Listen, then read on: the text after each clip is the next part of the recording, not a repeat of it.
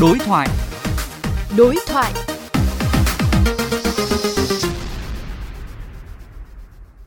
Thưa quý vị, theo ghi nhận của VOV Giao thông, trong khoảng hơn một tháng trở lại đây, tai nạn giao thông đang diễn biến ngày càng phức tạp hơn với nhiều vụ việc nghiêm trọng xảy ra, thiệt hại lớn về người và của ngay cả trong đô thị.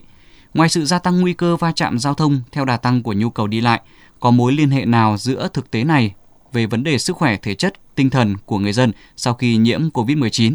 Phóng viên Huy Hoàng có cuộc phỏng vấn Phó Giáo sư Tiến sĩ Bác sĩ Đỗ Văn Dũng, trưởng khoa Y tế công cộng Đại học Y Dược Thành phố Hồ Chí Minh.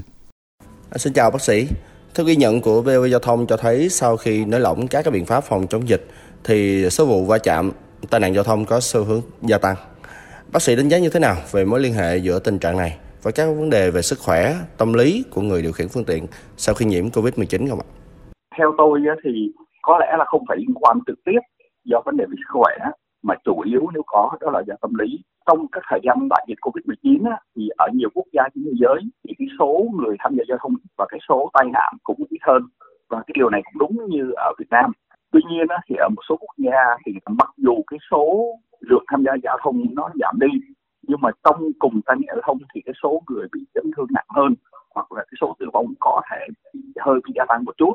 Tôi nghĩ là đầu tiên á, đó là khi mà không tham gia giao thông một thời gian hoặc là không tham gia giao thông tích cực một thời gian thì sau khi tham gia giao thông trở lại á, thì cái phản xạ nó sẽ bị kém đi. Các cái trí nhớ về điều phối hợp các cái động tác nó sẽ bị giảm thiểu đi. Lý do thứ hai nữa là tôi nghĩ về tâm lý. Theo nhiều nghiên cứu cho thấy là tâm lý người ta cảm thấy là họ quá phấn khởi hoặc là có một số người thì lại là bị trầm cảm cho nên nó ảnh hưởng đến cái việc mà đánh giá phán đoán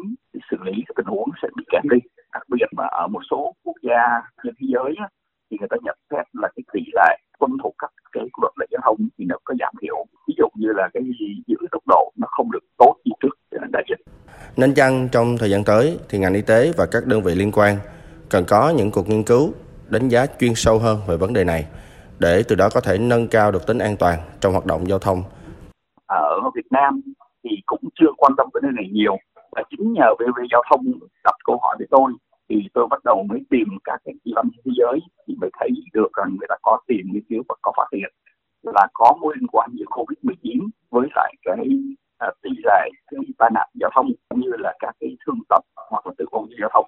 À, vì vậy á, thì trong tương lai chắc chắn đây là một vấn đề ưu tiên của y tế để xem là Covid-19 ngoài những vấn đề trực tiếp ảnh hưởng tới cái sức khỏe thể chất và tâm thần hậu Covid nhưng nó cũng thể có nhiều cơ chế khác ảnh hưởng đến sức khỏe qua các vấn đề về à, chấn thương hoặc các tai nạn thương tích không chỉ là trong giao thông mà còn có thể trong nhiều lĩnh vực khác. Xin cảm ơn bác sĩ.